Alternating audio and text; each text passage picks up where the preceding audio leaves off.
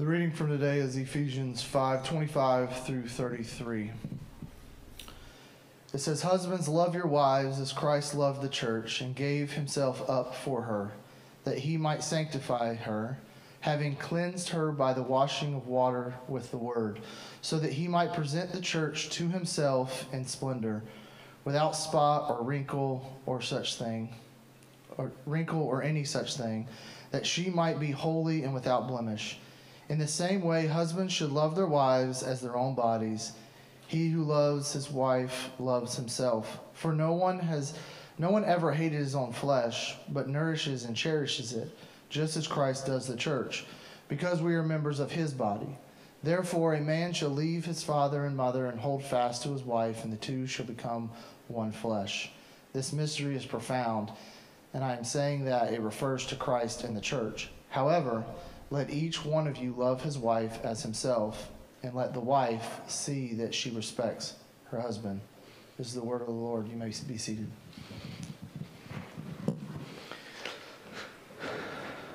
Thank you, David. Well, Winston Churchill once attended a formal banquet in London at which uh, attending dignitaries were asked this question all those in attendance were asked this question if you could not be who you are, who would you like to be? So, naturally, as they go around the room and everyone is answering the question, everyone wants to know what is Winston Churchill going to say. And at the time, he's seated next to his beloved wife, Clemmie. Well, when it finally came to Churchill's turn, the old man, who was the dinner's last respondent to the question, rose and he gave an answer. He said, If, if I could not be who I am, I would most like to be. And he paused and he took his wife's hand and he said, Lady Churchill's second husband. a man of great power and authority and influence, yet tender and loving towards his wife. What, what a, a great picture of how a husband is to love his wife.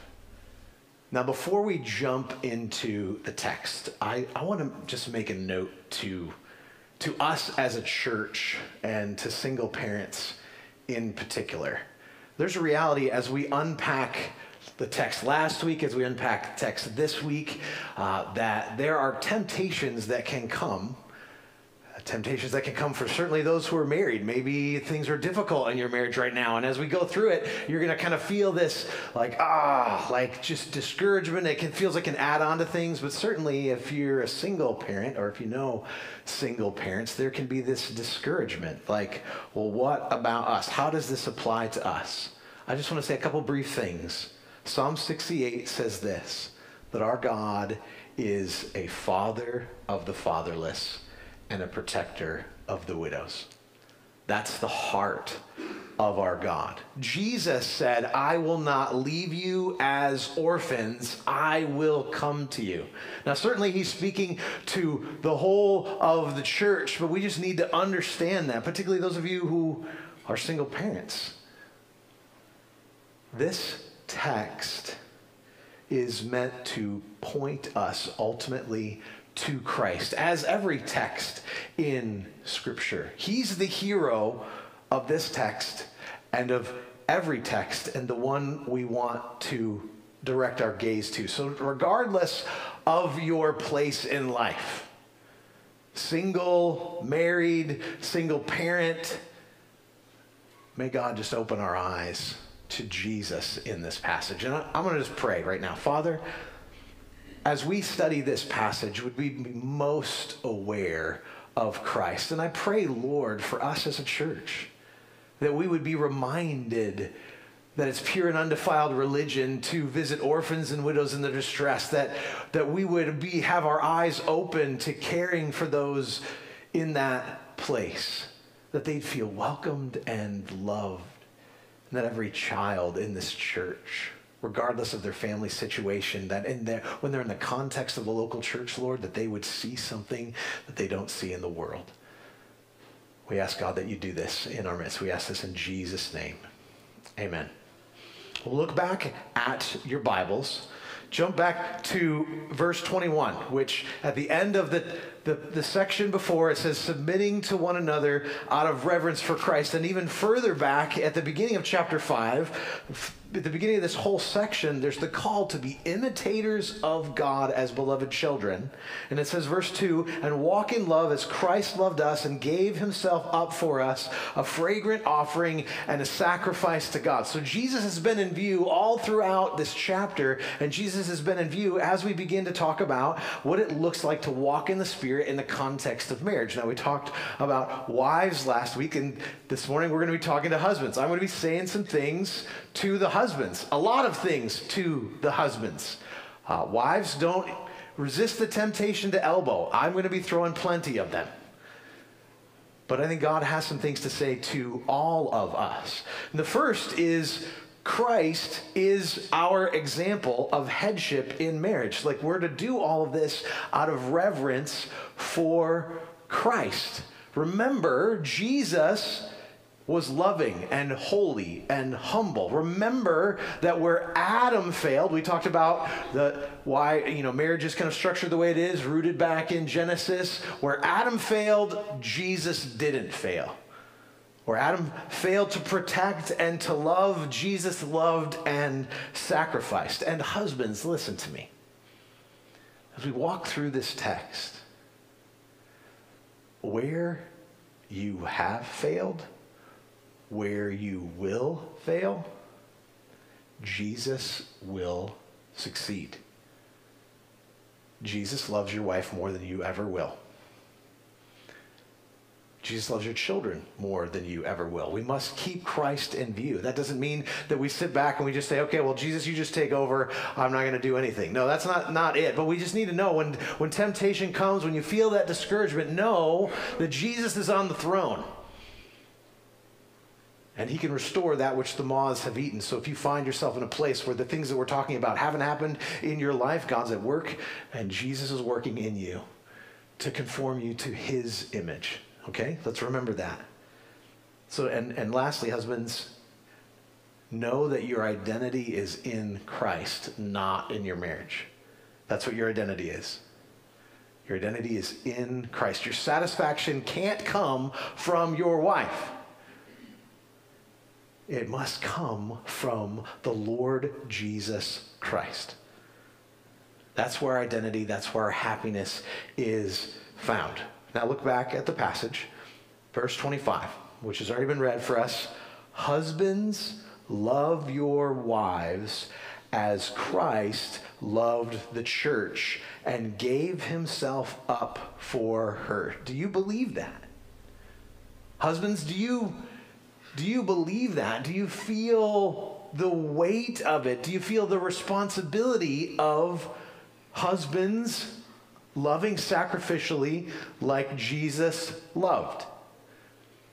Because this text, it's not just an, a nice statement in a book of poems that might be inspirational in some way. No, this, this is a command.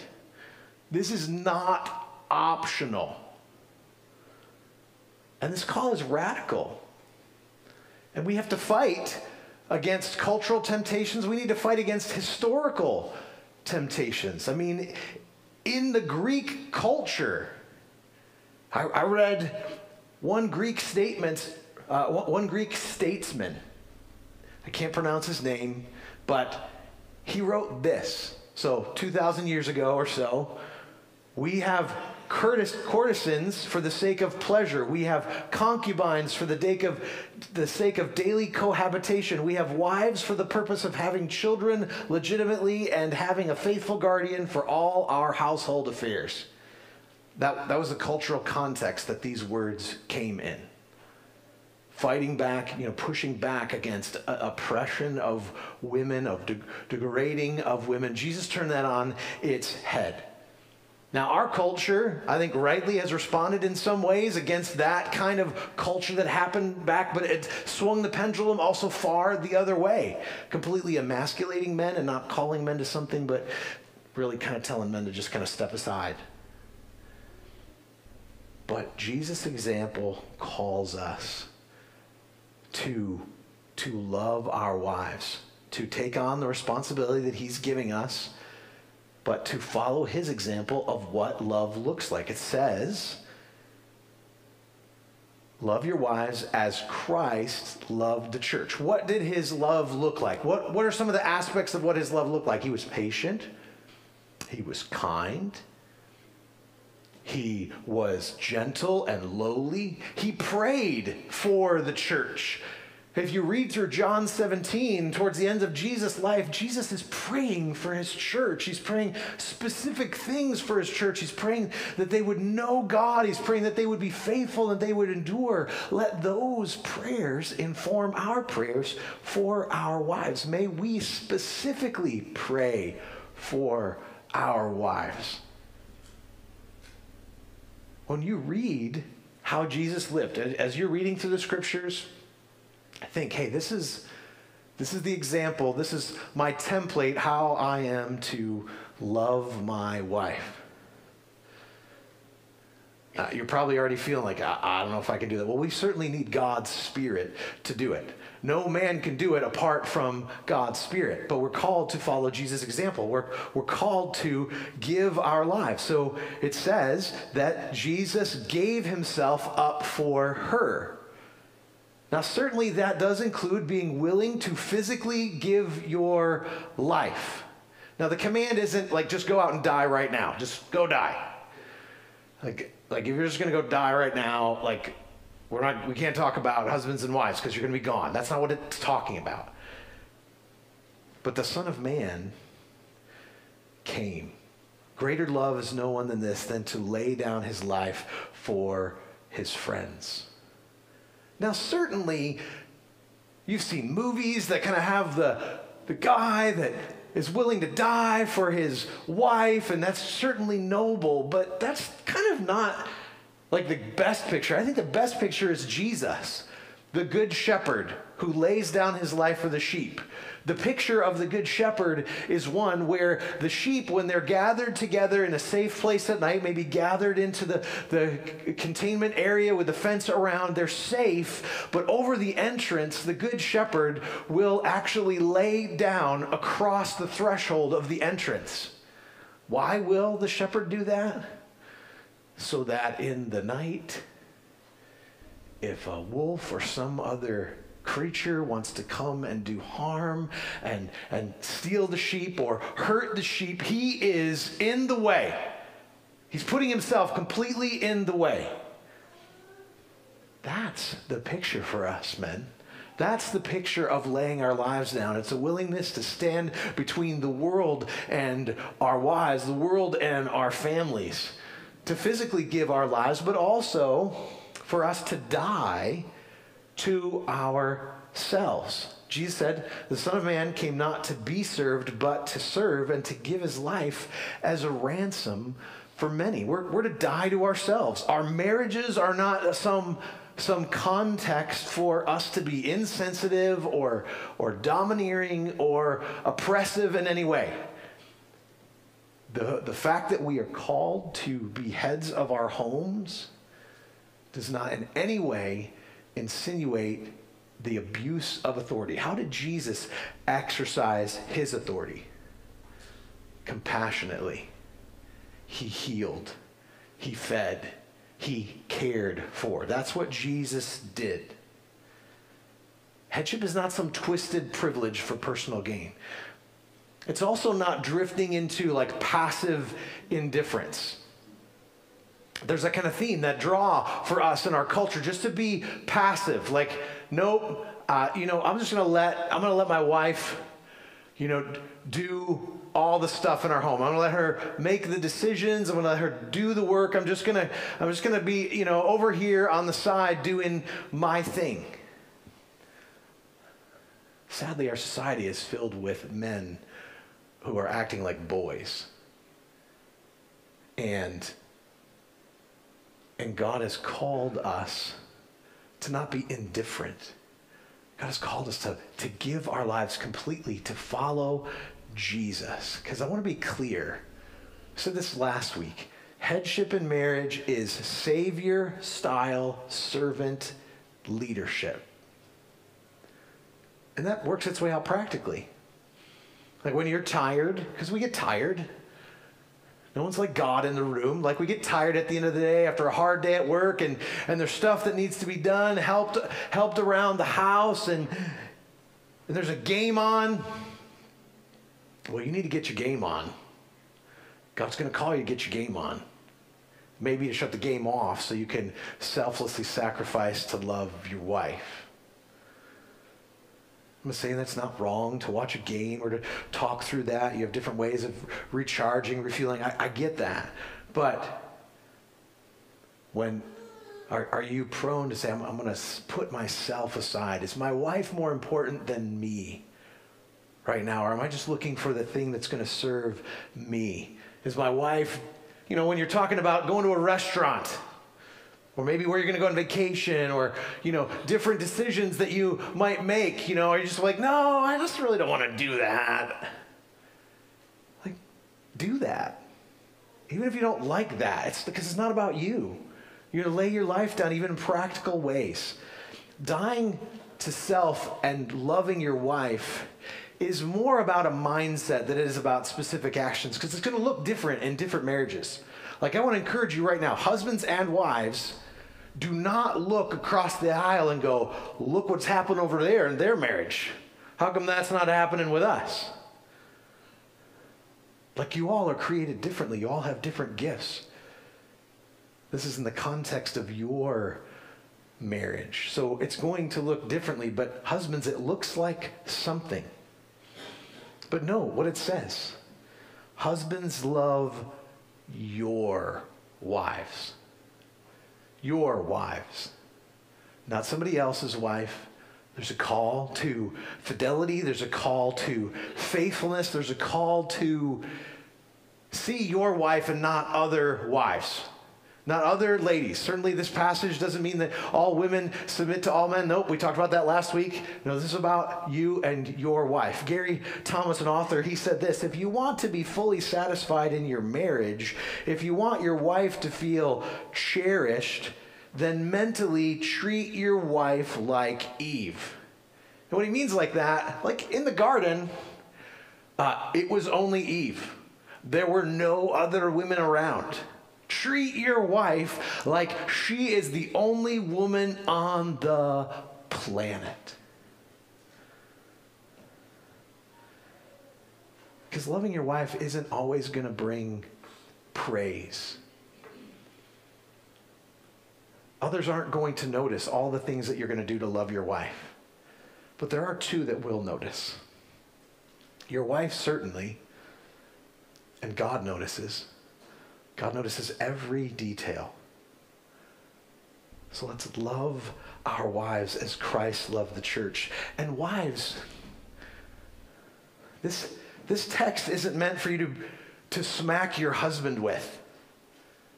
You don't just pick it up and go, Don't you see what it says here?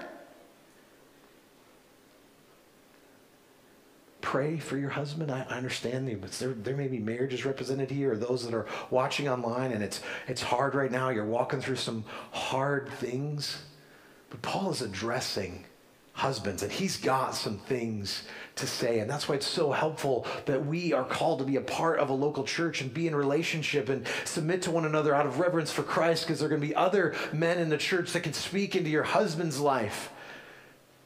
And we can walk together through these things.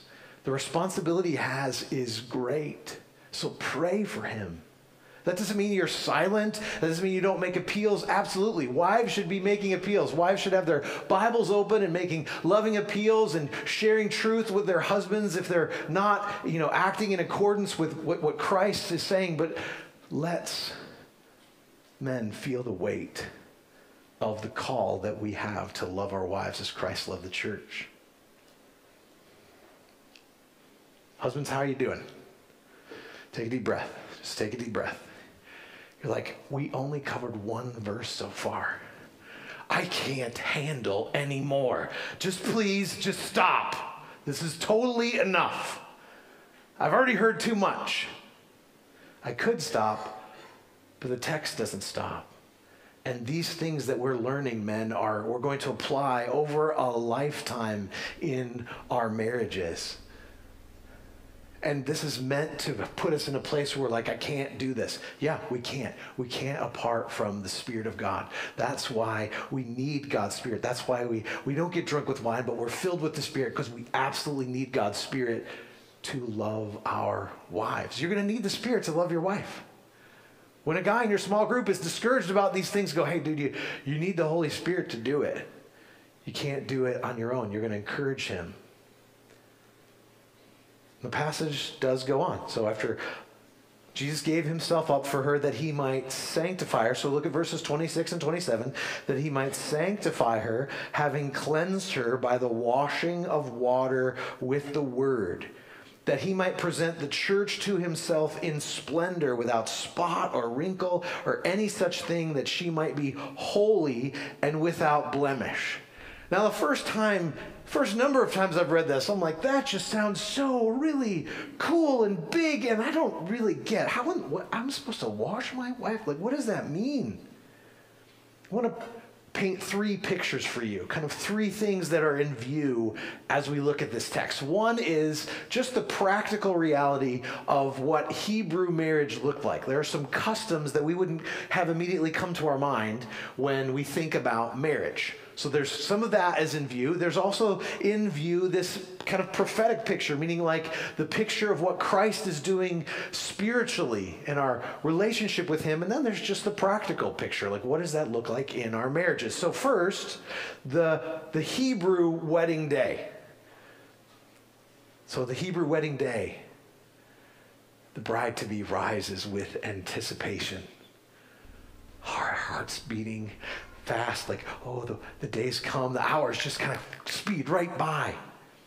In that context, there, there are friends that would join her for a kind of nuptial. There's just this washing, bathing that takes place. And when this cleansing bath is completed, she is clothed with the embroidered wedding dress with all of the, the beauty that is attached to that piece of clothing and wedding sandals are put on, and she waits breathlessly without spot or wrinkle for her bridegroom. So that's a picture that's in view as we look at that, that helps us. But also, for us, being part of the bride of Christ, each member of Christ's church is baptized. We get baptized. That's part of the call of responding to Jesus. We're called to surrender our lives to Christ. If you've not surrendered your life to Jesus, that's the most important thing you could do today. Is surrender your life to Jesus. Because when we surrender our life to Jesus, we get baptized and we declare to the world we are His. And that baptism, putting in the water and coming out, symbolizes our washing of our sin and the regeneration that we have in Christ, being new lives in Christ. And, and, when Jesus comes back, this process that we're growing to be like Christ, it's going to be complete. So the the warts and wrinkles that you see right now that hopefully we're working out in this life, they're going to be gone and we're going to be presented without spot or wrinkle. And we'll radiate because we're washed in the blood of Jesus. So, those two images should inform us as we think about what does it look like in our marriages to do verses 26 and 27. It looks like us pursuing our wife's sanctification. Pursuing our wife's sanctification. So I'll just describe if, you, if that term isn't familiar, there's a term justification and sanctification. Justification is the truth that when we trust in Christ and we surrender our life to Him, we are just before God, just as if we had not sinned. But then there's this process of this ongoing work of being conformed to the image of His Son where we're being sanctified. We're growing in our walk with Jesus. And the ultimate goal of us as husbands sacrificially loving our wives is so that she can grow in her walk with Jesus. We want to help our wives grow in their walk with Jesus. Jesus died so that his bride could be saved, redeemed, made holy, and brought into union with him. Now, I want to be clear husbands cannot make their wives holy, okay? You, you do not have the power to make your wife holy. But you can lead your wife and encourage your wife in the things that make her holy. Jesus prayed to his Father in John 17, sanctify them in truth, for your word is truth. We can, we can lead them by pointing them to, to God's word, by encouraging them in God's word. Now, I don't know about you, but I'm feeling some weight right now. You mean that I have to have some responsibility for my wife's walk with Jesus? Ultimately, she's the one that responds to Christ. Ultimately, she stands before God on the final day. But yes, you have responsibility. That's part of the call of being the head of your home. And so if you're like, how am I supposed to do that? Well, I would encourage us all. The first place we go is we fall on our faces and go, Jesus, I don't know how in the world I'm going to do this. Spend time with Jesus yourself. That's the place to begin. It's not like, what are the things that I need to do? Like, get before Jesus. You can't lead anyone where you haven't gone. Now, I'm not trying to say that the husband is going to be the one that's the Bible answer man in his home, that he knows more about the Bible than his wife, that he's more godly than his wife. That's not what I'm trying to say. But there is a responsibility that we bear. And the most loving thing you can do for your wife is to spend time with Jesus. That's the most loving thing you can do with your, for your wife. Because when we spend time with Jesus, he changes us. He convicts us of our sin, and we come to a place of confession and repentance, and he helps us to grow. Here's the deal I've done marriage counseling for decades now. And there's a common theme in the midst of all the marriage counseling that I have done, regardless of the situation and the circumstance. And I know you might be like, well, it's probably pride, right? Pride, selfishness. Yeah, those are present. But the common theme in all of the marriage counseling that I've done is when, when they're there and they're, they're struggling, is one or both. Husband, wife, both, or both, uh, aren't spending time with Jesus. They're not spending time with Jesus. Their, their relationship has become completely horizontal. God's not in the picture. Jesus isn't in the picture. It all becomes about me, mine, what she's doing, what he's doing. You want to help your marriage spend time with Jesus. Pray for your wife specifically about specific things. Pray that she would grow in her walk with Jesus, that she would delight in Jesus. Not that she would change in such a way that she would serve you like you're some selfish king. Lead your family spiritually. I remember a pastor saying once, you know, my parents gave me drugs when I was a kid. You're like, oh.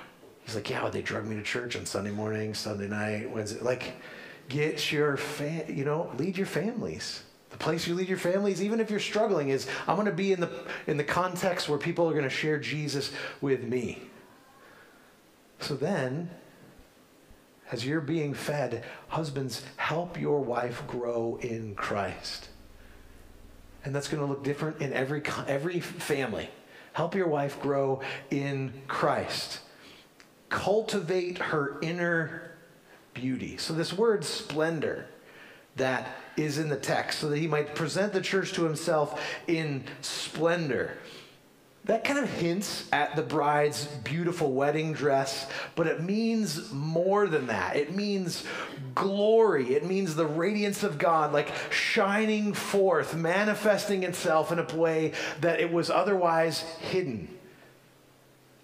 Can you help your wife develop her full potential? Can you encourage your wife? Helping her develop her inner beauty. How are you going to do that? Sometimes it's going to be by uh, finding, doing whatever you can so that she can spend time with Jesus. Because all of your pontifications of the ways that she can change just fall on deaf ears. If she's, if her heart's not tender before Jesus, and if your heart's not tender before Jesus, if you have little kids, you know, taking them so that she can spend time with Jesus. And that might not be that you know, don't go, "Hey, hun, I can take him from 6 to 6:30 in the morning." Like that, that's probably not going to be the best time. Now, maybe there's a, a few ladies out there that are like, I love the morning. But some of you ladies like, no, no. Find a time. Help her. Are, are there ways that she could, the things that she could read, that you could read together, prioritizing the time? How can you help her to grow?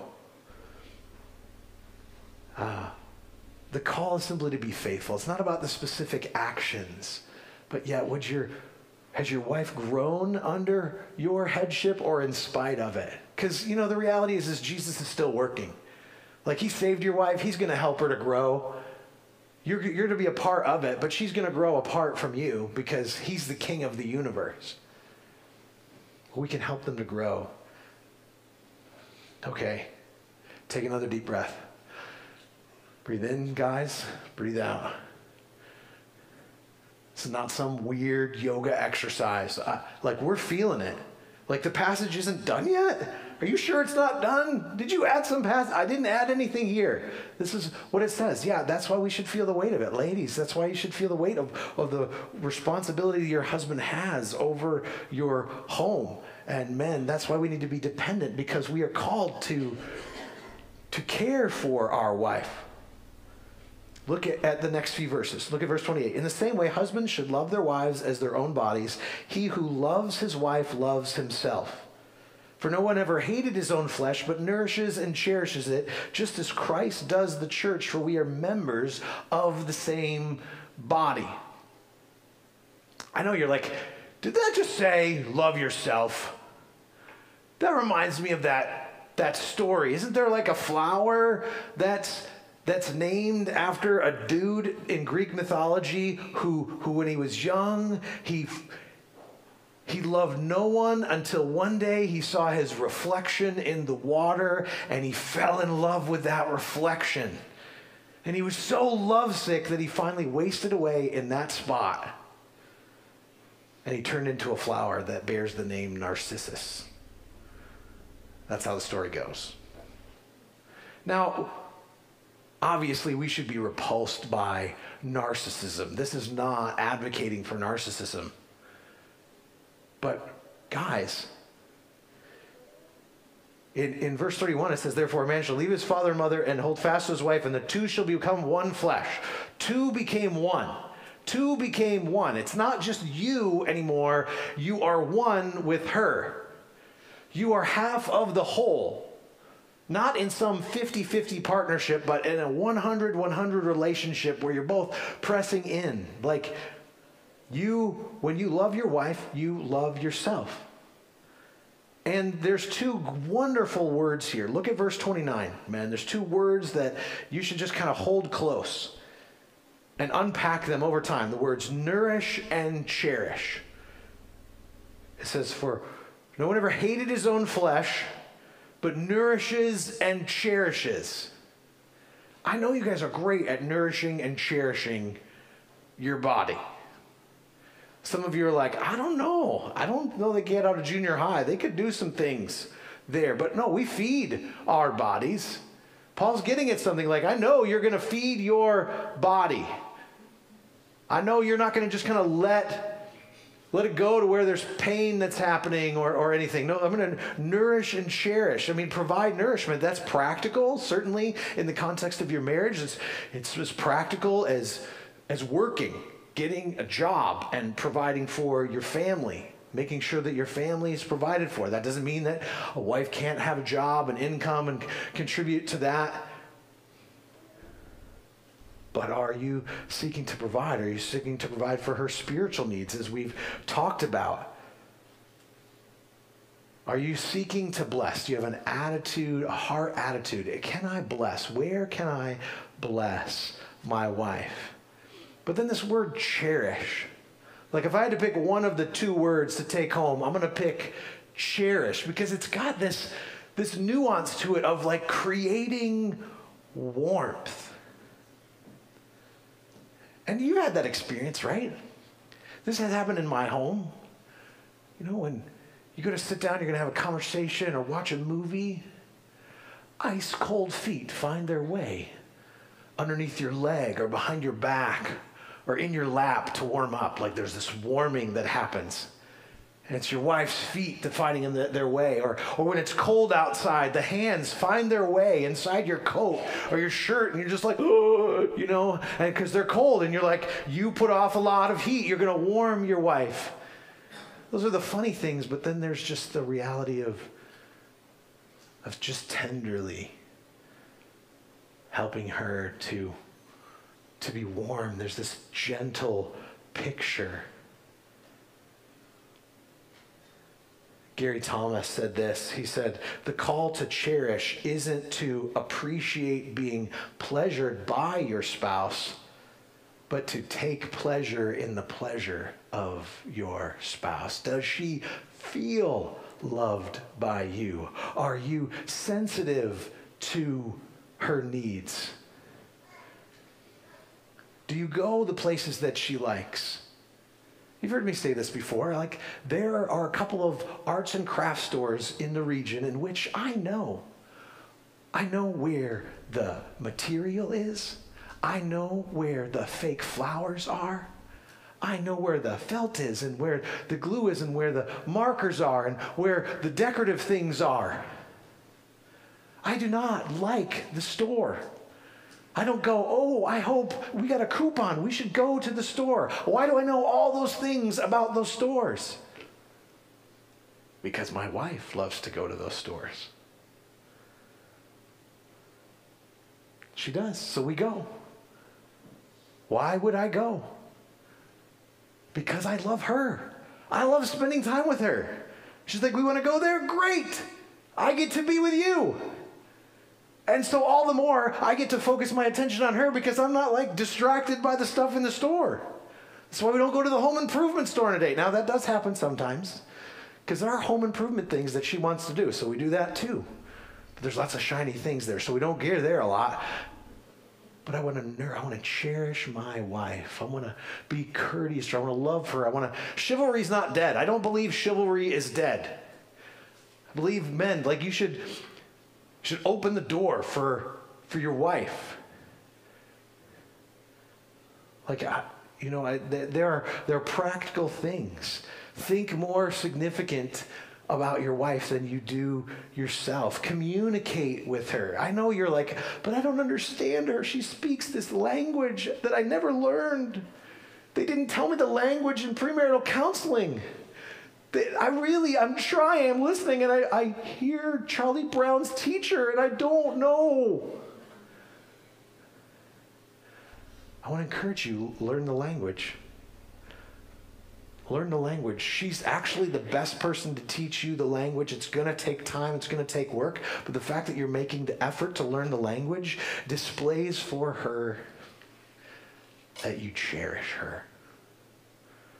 It's not that you become completely, absolutely fluent in the language, but do you cherish her? Does she, does she feel that? Do you have honest communication? You know, there was a, a picture I read about.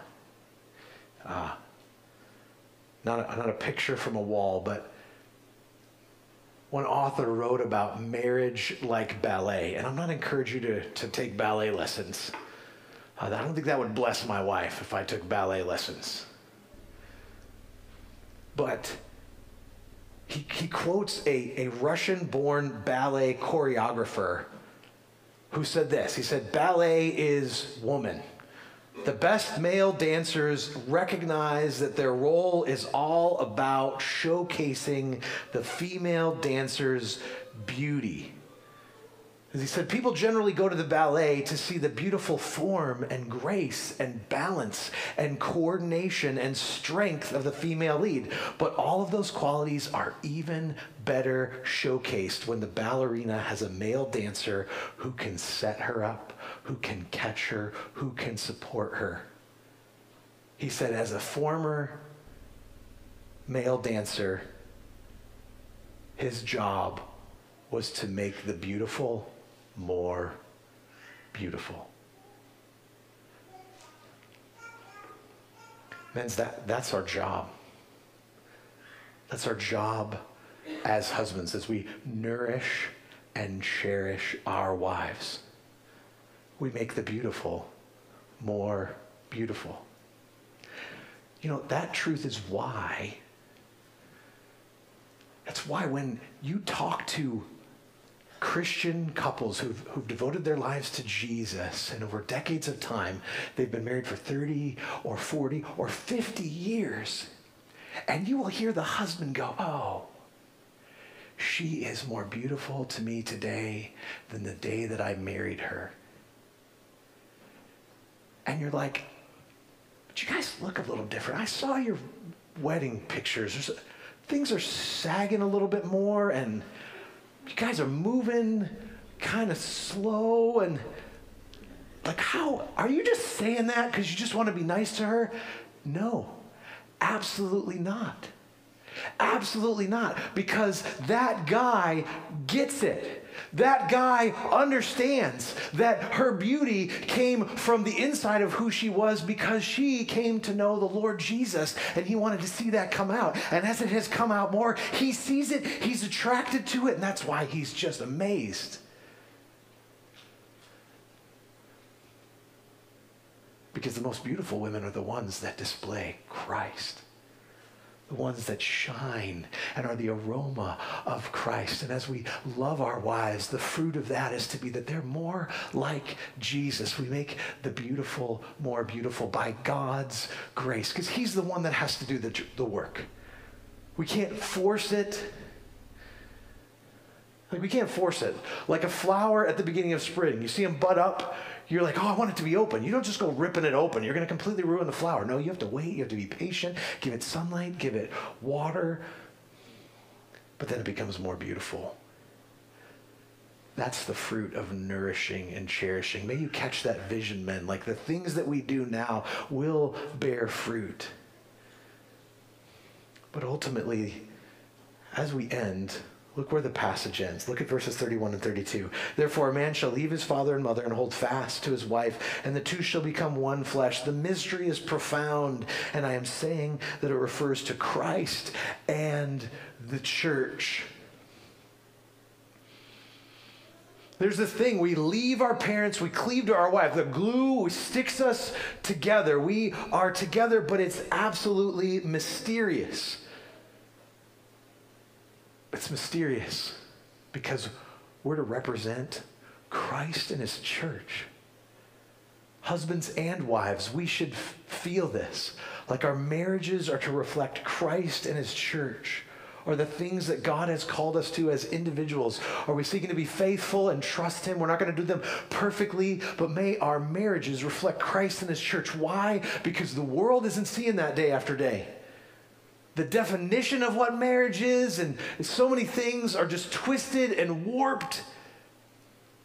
They try to paint pictures like it's beautiful, and we all know there's just more brokenness. But we have an opportunity to display Christ. May God open doors for us to proclaim the gospel when they interact with us.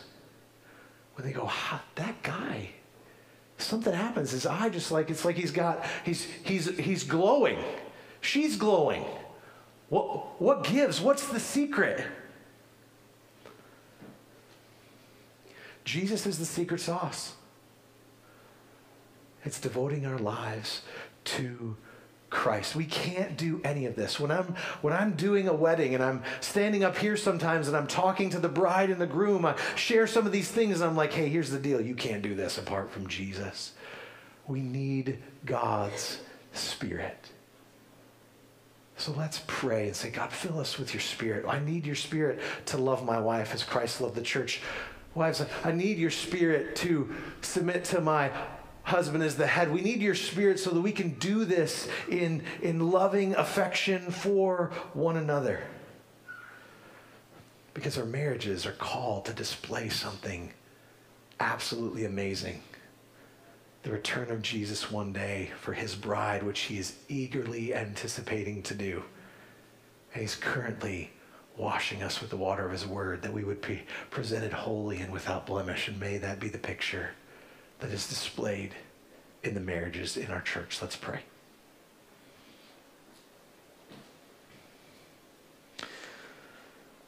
Father, we we've covered so much material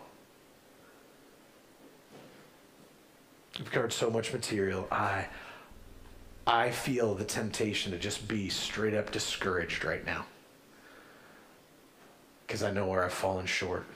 And men right now, right where you're at, if if you feel that way, come before your God. Just right where you are.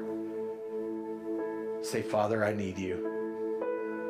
Help me to look at Jesus right now because he didn't mess up ever. Just cry out before the Lord. Ask God to help you in the ways that He's bringing conviction, conviction. You can confess those things. Wives as well, like you can confess those things. And let's just ask God, help us. Help me do X. There's something that He spoke to you this morning that He's calling you to do ask God for help to do that one thing. Not to do everything, just to take that step. And Father, we we yield to your spirit. Lord, I ask that that we all would look to Christ, no matter our station, our place, if we're married, not married, that we would just be aware of Christ, that we wouldn't put any relation, any earthly relationship over our relationship with you. Because on that final day, we're not married and given in marriage. We we will stand before Jesus and we will have complete satisfaction because we will be in His presence. And I pray God that we would experience that presence right now. We ask this, Lord, in Jesus' name. Amen.